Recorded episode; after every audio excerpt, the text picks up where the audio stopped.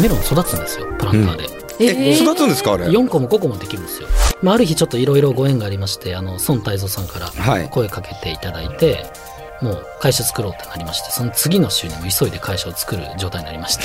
さすが。急ピッチではい。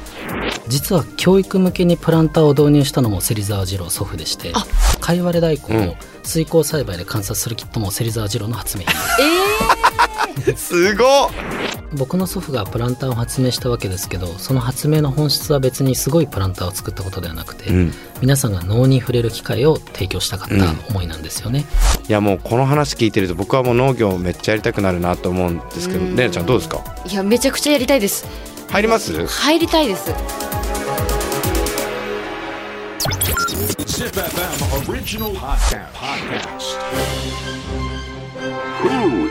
Hero of the future society?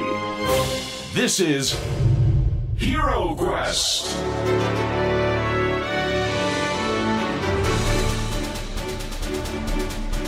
ポッドキャストナビゲーター杉原兄です小林玲奈です ZIPFM オリジナルポッドキャストヒーロークエストこのプログラムは社会の課題を解決し豊かな未来をデザインするヒーローを探す聞く冒険プログラムです Apple Podcast、Spotify、Amazon Music など各サブスクリプションサービスで配信していますのでぜひフォローしてください。はい今回お迎えしているヒーローはプランティオ株式会社 CEO 芹沢隆義さんです。よろしくお願いいたします。はいよろしくお願いします。前回のね話では、プランティオが手掛けているグロー、うん。ね、このプラットフォームのお話をしましたけどなんかちょっとレイナちゃんが聞きたいことがあるみたいなことで。これってやりたいっていう人は誰でも入会ができるんですか？もちろんですそれってもう個人でも入会することができるんだけど組織とかじゃないとダメあなんですか、い。えいええっとどなたでもどなたでも。あのビルの上に農園があったり公園の中に農園があったり地図で時期に見れるようになりますが、うん。近くの農園をインスタ見タグまずはフォローしていただくとフォローして承認が得られればまずその農園にスマートロックでガチャって鍵が開くので中に入れますそうするとナビゲーション見ていただいて気軽にお手入れをしていただきたいんですけどお手入れをする方はそこから先は有料の農園もありますし、はい。まだまだ無料の農園もありますしそこはあの農園を設置した方々が決めてるっていう感じです。なるほど。なのでジョインは誰でもできます。そっか。じゃあそういうふうな気軽な形で別に自分が入っそのはい。直接作物を育ててなくても、はい。所有者の許可い。もしくはその許諾を得られるシステムがはいあるからはい、気兼ねなく見に行けるんですはい。ね。、そうですね。へえこの東京だとどのぐらいの数があるんですか？はい。今大手町に都内最大級のシェアリング IoT 農園が一つとあとは東急さんとか出光さんとか企業さんのところで設置されている農園で、まあ、今ざっととりあえず行けるところで45箇所ですね。でどんどん増えています。へえ行ってみたら一ね回、一回行ってみて、うん。ちょっと様子見たいですよね、うん、だってもうアーバンファーマーって名前をいただいてるわけだから。そこで急にスイッチ入っちゃいました。よくわかんないんだよな小林玲奈氏の。あのスイッチのタイミング。ちょっと気になっちゃって。いやもうねまあそんな感じで今日はね。前回に引き続きこのいはいろいろプランティオっていう話ですけどもこの改めてなりますがプランティオを掲げるビジョンとかはい。ミッションとかバリューっていうのをはい。今更ながら教えてもらっていいですか？はい。うん。聞きたいです、マクロトレンドで見ると食料自給とか、うん。食の種の自給率とか、はい。肥料の自給率0%だよねとか、うん。いろんなあの課題っていうのはあるんですが僕らが突き詰めてるのは持続可能な食と農アグリテイメントの世界、うん。でそのための手段としてデジタル栽培プラットフォームを通じてみんなで楽しく育てるカルチャーを作ると。いうですね、で一応バリューに関してはやっぱりみんなに思ってもらいたいことはまあ実はもうあらゆることはアースコンシャスに捉えると、うん。実はかなりこう資本主義経済に毒されたデザインになっていて、はい。でもアースコンシャスな目線で考えてその本質をまあ見つめてアップデートするっていうところがあのできると多分社会が大きく変わると思っているので、まあ、そこをバリューにしています。アースコンシャスっていうね言葉をはい。あまり聞き慣れないですよね。はい、いや面白いですね。だからミッションとかバリューとかがしっかりしてる、ね、考え方ですけどもそんなねプランティオって先ほどねあの先ほどで前回のお話でいくとお父様がちょっとご病気になられてみたいなところから、えー入社されたっていう感じなんですけども、そのプランティオ自体の設立ストーリーっていうのはどういう経緯になるんですか、そうですね。あのまあもともとエンターテインメントの出身で、まあ、ゲーム作ったり、あのまあ、ワーナーさんとお仕事したりとはい。かいろいろしてましたが、家業を継いで、まあ、黙々と野菜栽培してたんですよね、まあ、一応自分とこの製品なんで使ってみると、でとある時にメロンを育てたんですけどメロン育つんですよプランターで、え育つんですかあれ？4個も5個もできるんですよ。本当ですでかこれめちゃくちゃ面白いなと思って、これ自体がまあエンタメだなと思って、でこれをどうにかして伝えたい。でもやっぱりここは僕が持ってた IT だろうとうん。思ってずっと悶々としてたんですけど、まあ、ある日ちょっといろいろご縁がありましてあの孫泰造さんからはい。声かけていただいて、もう会社作ろうってなりましてその次の週にも急いで会社を作る状態になりました。さすが。急ピッチで、はい、あのこの会社を立ち上げたっていうところですね。へえその1週間後に立ち上げて。そうですね。それがい。つですか？2015年の6月ですね。じゃあ今年で9年目ですか、そうですね。どうですか？この9年間。最初の3年間はあの土の技術の開発で特許を取ったり、先ほどの AI システムを、まあはい。試行錯誤しながら特許を取るみたいな感じで3年間は特に何もしてないというか、研究開発基礎研究をしてたんですね、で2018年から外部資本がありまして、はい。そこからさあスタートだって言って、2年かけてこの IoT センサーを開発して2020年からさああの売り出すぞってなった時に、コロナになりまして、来ましたね。いやもうむちゃくちゃ苦労したんですけれどもおかげさまで応援してくれくださる方はものすごく多くて、まあ今もなんとかまあな生きながらえつつもまあ一応去年一昨年からでいうと売り上げでいうと10倍ぐらいになってまして素晴らしい。もうおかげさまでちょっと伸びつつあるというところですね。へえいやでも普通に考えたら10倍20倍なんてもう桁が全然違くなってくるだろうしそうなることによってその脳的ライフっていうものが身近になっていってるわけだから、その周りにいる人たちは豊かになっていくわけじゃないですか。え投資案件ですかこれ？すごいちょこちょこねちょっと案件がたくさん出てきますいやこれ面白いですよ、うん。いやめちゃくちゃ面白い。どうですか？外部資本入れた時ってはい。ドキドキするじゃないですか。いやあんまりしなかったですね。なんか？もともと物おじしないタイプで、うん。あの孫泰造さんに呼ばれたって言ったらみんなはざわざわしたんですけど、はい。僕は普通に、まあ、一個人としてうん「初めまして」って言って、うんお話ししてあんまり物おじしないタイプかもしれないですね。うん。素晴らしい。ちょっとうちの小林玲奈氏もちょっとなんかいろんな授業をね今考えてるんですよね。考えていや考えましょうよヒーロークエストで。そろそろね。株式会社小林玲奈商事を作るんでしょ、もう私だからもう私に足りないのは、うん。もう勇気。物おじしかしないから、うん。もう私もう本当にピヨピヨピヨピヨチキンなんで、うんね、ちょっとね前進する力っていうのが私には必要なんだなって思いました。さすがにね今回シャープ61ですよ。もう物おじしないでしょ やりますか？う やりましょう。名前は玲奈商事でいいですか？レーナ商事なんか弱そうですね。ごめんなさい。ね脱線しちゃいましたけども、はい。このプランターの、まあ、開発から、まあ、今今にね受け継がれている精神とかなんかそのフィロソフィーみたいなのってあるんですか、はい、そうですね。僕の祖父がプランターを発明したわけですけどその発明の本質は別にすごいプランターを作ったことではなくて、うん。皆さんが脳に触れる機会を提供したかった思いなんですよね、なのでそこをまずは忘れずアップデートする。そしてぼ僕のもう一つの哲学である楽しいことこそが持続可能であると、うん。なので楽しく育てる楽しく食べるですね。そういったところを追求したいなっていったところはずっと脈々とこれからも続けられればいいなと思ってます絶対そうですよね。楽しくないものって続続かないいし、アイデアとかも豊かにならないですよね、はい。なんか眉間にしわ寄せて会議してる人たち何やってんのかなと思いますもん。本当に。確かに。やっぱ楽しい方がどんどんアイディアも浮かんできますもんね。そうですよね。いやすごいなおじい様。ね嬉しいでしょうねこれは。もうこんなに孫がここまで受け継いですごいな。うん。脈々とね。はい。これ実際このグローのプラットフォームがですよ、はい。世の中にどんどん浸透していくと。どうですか？このにた仮にですけどもちょっと時期を区切るのもあれですけども、2030年とか40年とか10年後20年後ってはい。どういう風な形に変化しそうですか？世の中は。あ僕らの中には一貫したビジョンがずっとみんなの頭の中にありまして、はい、まあ、江戸時代ですね、うん。あの向こう三軒両隣でみんなで野菜育てていて、みんなで分かち合っていた頃に、おそらくテクノロジーを使って戻れると思うんですよ、うん。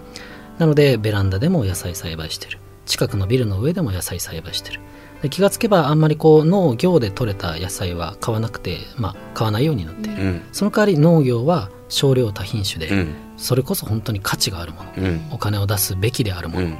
そういった思いやストーリーがあるものだけ対価を払うっていう、そういう世界になっていて、まあ、今反応反 X って言葉があるんですけど、まあ、午前中はあの脳的な活動とか旗を楽にするために働いていただいて、で午後はなんか、まあ、ノマドワーキングしてライターの仕事してるとか、うんなんかそういうなんか緩やかな世界になれば素敵だなと思っています。んなんか今のお話伺ってるとそのなんだろう農業っていうものを近い存在にすることによってあえてプロフェッショナルとアマチュアの違いをくっきり出していくみたいな、そうすることによってプロ農家の人たちがより価値のあるものを創造し利益をちゃんと得られるみたいな仕組みをやっぱり作るべきだってことですかね。いえ、えー、とその時にあの新しい形の農業が生まれるなと思ってまして、多分本来農というものはあの資本主義経済にさらすべきではないと個人的には思っているので、例えば何かトークンとか、はい。違うクリプトカレンシーが DAO 的に相互監視している世界だったりとか、そういう世界になるんじゃないかなとは個人的には思っています。じゃああれですね。江戸時代で言うと俵的な票ですね。一票二票で物々交換だったりとか。あのエジプトも日本もずっとエジプトの場合は小麦を作っはい。て交換したり、日本は米俵でしたよね、なので何か農的な活動をしてそれを対価としてマイニングされたトークンとうん。かクリプトが僕は最もアースコンシャスでうん。プリミティブだと思うんですよね、それ僕もそれ強く思っていて妹さんっていうのライファー。いもちゃんですね。妹ちゃん、はい。はい。妹ちゃんにも同じこと提案したことあって。え絶対これは紙幣を変えた方が価値観を変えられるので、はい。今の資本主義の中でのうん。そのカレンシーのはい。考え方を追従していくと結局そこって価値の想像がしにくくなってくるので一回変えた方がいいよっていう話はしたことあったんですよね。はいで僕も農業は好きなんですよ。んだけど毎日はできないんです。それはもう僕のスタイルとしてる。うんだけどもそこを持っていてそこで得られたものを対価としていろんなものを物々交換しながら自分のさ、食べ物食物を自分の家族とか仲間たちにシェアリングできるっていうのはすごく素敵だなとは思ってるんですね。ちなみにプレスリリース出てますが大手町の僕らの都内最大のシェアリング IoT 農園では丸の内ポイントアプリっていうものと連携していて、はい。農的活動をすると水やりで5ポイント間引きで15ポイントってポイントが貯まるので一定程度止まるとその丸の内ポイントアプリと交換して街で使います、はい、なので某カリフォルニア系のあのコーヒー屋さんはい。と、まあ、コーヒーで交換したりとかはい。もできるっていう、緑色のやつですか？はい、もう実現されてます、はい、今目の前にね、はい、目ありの前ますにち。芹沢さんが持ってらっしゃる。これどうですか？次に、えー進んでいくところでいくと僕が気になるのは僕も今娘が2人いまして僕が小さい時だと、まあ、ちょっと固有名詞っていうのが分かんないですけどチャチャチャチャチャレンジみたいなのとか Z 会みたいなのねあのやってたんですけども入ってたじゃないですか。あの作物キットみたいな。うん。かいわれ大根を育てましょうみたいな、はいはいそこで植物が育つものを経過観察してあこうやって芽が出ていくんだな、うん。あ水をやらないと植物というのは息絶えていくんだなみたいな。この education の中ですごく必要だと思うんですよ。はい。教育っていう分野でいくと、そのプランティオさんはどういう考えっていうか接点を持っていくイメージですか、あの実は教育向けにプランターを導入したのも芹沢二郎祖父でして。えっとえじゃあすごじゃあそれで僕やってたってこと？えじゃあ。の昭和40年代前半中頃までは、うん。プランターは全部そのセロン工業者のものだったんですね。でさっきあの杉浦さんおっしゃってたかいわれ大根うん。を水耕栽培で観察するキットも芹沢二郎の発明品です。すごっ。めっちゃすごっ。えー、めちゃくちゃお世話になってました。ち。なみにですけど僕先週買いましたから。僕先週あのめっちゃタイムリー。あれやってたんですよ。ファスティング。うん。ね今日良かったです今日じゃなくて。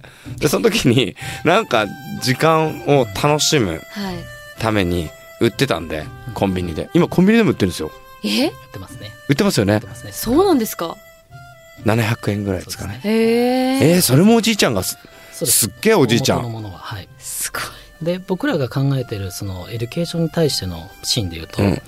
デジタライズして IoT 化してますよね、うん。そうするとしかも渋谷区さんの場合は全ての小学校にサーフェスとか導入されるんで、じゃあこのクラスでこの畑の畝このクラスでこの畑の畝みんなで育ててみよう、うん。そして生育の違いをデータで検証してみようとか、なんで花が咲いたんだなんでここで枯れたんだっていうのがもうファクトでわかるんですよね面白い。だからそれが学びになると思う。朝顔とかさうん。やったじゃないですか小学校1年生2年やりました2年生とか。うん。であれ学校で育てるじゃないですか、うん。で通学していくと例えば7時半に着くこと8時だと朝顔の元気さが違うんですよね。ああそうそうそうそうです。ですよね。そう。だからまあ僕なんかすっごい遠かったんですよ歩くのが。40分ぐらいかかるから、うん。すげえちょっとだけ元気のない朝顔なんです わかりますよ。私もそのぐらいかかってたんで。だからそしたら、そういうのもちゃんとねきちんとデータ化して、はい。このタイミングでこうなるよねいや面白いな。すげえな今の子たち。すごい。半端じゃないですね。僕娘がこの間プログラミングで自分で作った動くはい。なんかフラッシュみたいのをめっちゃ送ってきたんですよ。え？自分でなんか書いたらしくてなんか作ったみたいで。意味が分かんないと思って。どうやってやったんだろうと思って。聞けないんですよ まだ父親として父親としてちょっと父親ももう少しだけ、はい。あのしがみついて自分なりにできる雰囲気だけを 勉強してみようかなと思って。すごいじゃんぐらいすごいじゃん。あそっかじゃあ education っていうところでもそういうふうな関わり合い方があるんですね、そうですね。でもそこからやっぱり最初からそういうふうななんだろう考え方を持った子どもたちっていうのは僕たちをより一層アップデートした状態で未来を迎えられますね。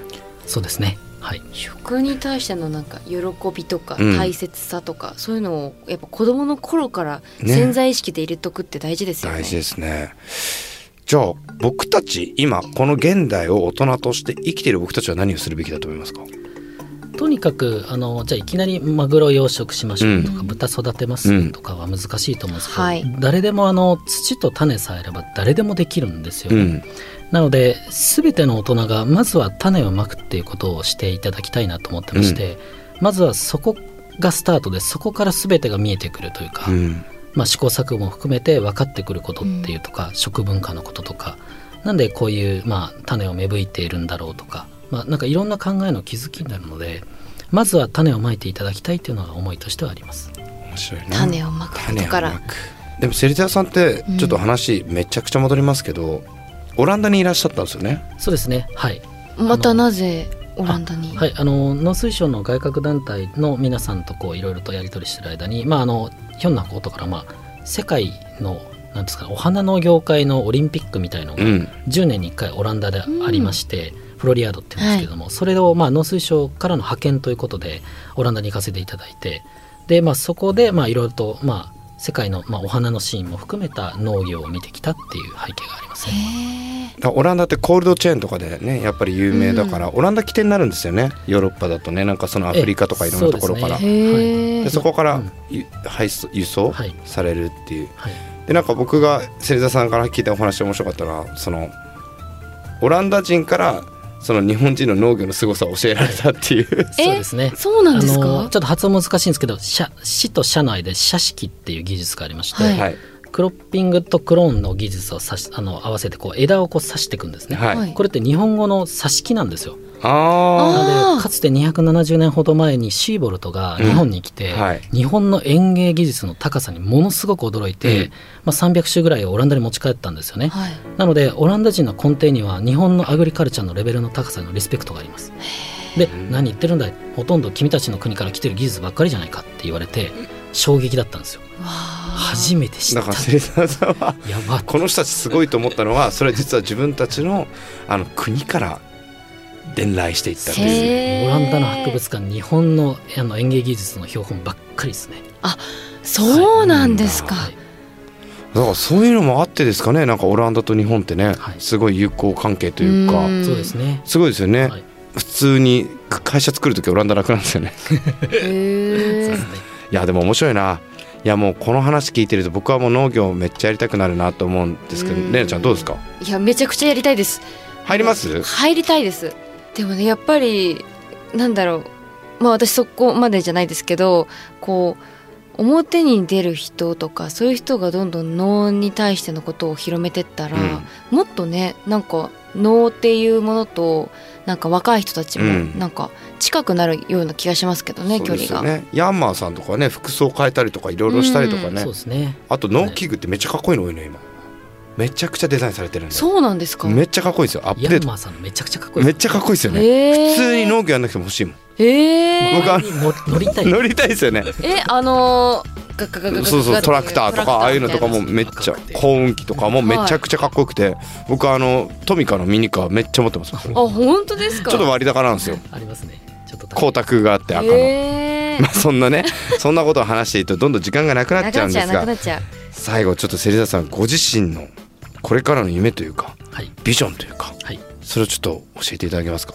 今後のビジョンというか今後の活動にもあるんですけど、はい。僕らはまず育てるをスタートにしてでも究極は育てて食べるです、うん。でプレスリリースも出していますが実はアロハテーブルでおなじみのゼットンさんとか、はい。そういった方々とリレーションをして育てた野菜をどんどん持ち込める飲食店を増やしていきます、うん。そうすると究極の地産地消ができて、まあ、環境貢献もできるわけですね、まあ、なのであの僕が先ほど申し上げた江戸時代みたいな世界を、まあ、デジタルテクノロジーをインストールして、うん。もう一回さ社会に実装していくと。そうすると自分たちである程度の食は担保して、うん。で必要な分は買う、うん。なのでそこまで貨幣経済にキツキツに救急にならなくても、まあ、とりあえず食べるものあるからまずいいんじゃないっていうう、ん。そういう緩やかで優しい世界を目指しているのでそこを、まあ、アグリテイメントというエンターテインメントを通じて突き詰めていきたいと思います。いや素晴らしいな。ちょっと素晴らしすぎてカットですね。ダメですごめんなさい。素晴らしい素晴らしいのはやっぱりカットしていただかないと。もう胸にグッときちゃったんですだって。実際その加盟店さんとかその食に御社のグローのプラットフォームを使って、はい。まあ、食材を提供していきたいという、えーお店が仮にあったとしたらホームページからはいご連絡いただければいいですかね。そうですね。あのお問い合わせいただけばあのも農園が近くにあるんでちょっとぜひ farm to table したいですってあのお声掛けいただければ。ファムテしようぜファムテファムテファムテしたい。はい。僕らがその飲食店にあのお伺いに参りますので。はあ。ぜひうちの小林玲奈あちょっと。のライス小林を。ちょっとよこれライス小林よろしくお願いします。よかったね。はい。いやでもねやっぱ脳と触れ合ったり土とかこう植物と触れ合うと、多分心も豊かになるじゃないですか、絶対今の時代ね必要だと思うんですよね。なんかチャクラが開いたような感じあそうそうそうなんかもうだってもうこんなね 仕事仕事仕事っていうのもまあ大事なんですけど、まあ、今後のことを考えると人としての成長も考えてぜひ。なんか脳と触れ合うのいいなと思いましたぜね。ひあのプランテオご加盟の方、ごはい。加入の方をね ね。お待ちしておりますし、はい。あのはい芹沢さございます。ん今度は僕と、あのほ健康の方で一緒にやってみましょう。データ。あそうですね。掛け算できるんでこれ。そういうの面白いですよね、うん。うん。これ本当に実現しそうですね。はい。あのじゃあ今度近々ご飯を。はい、よろしく。やるなこれ。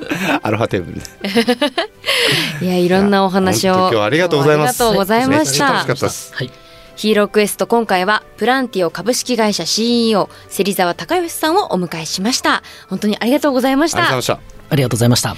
次回のヒーロークエストもお聞き逃しなく。Hero Quest.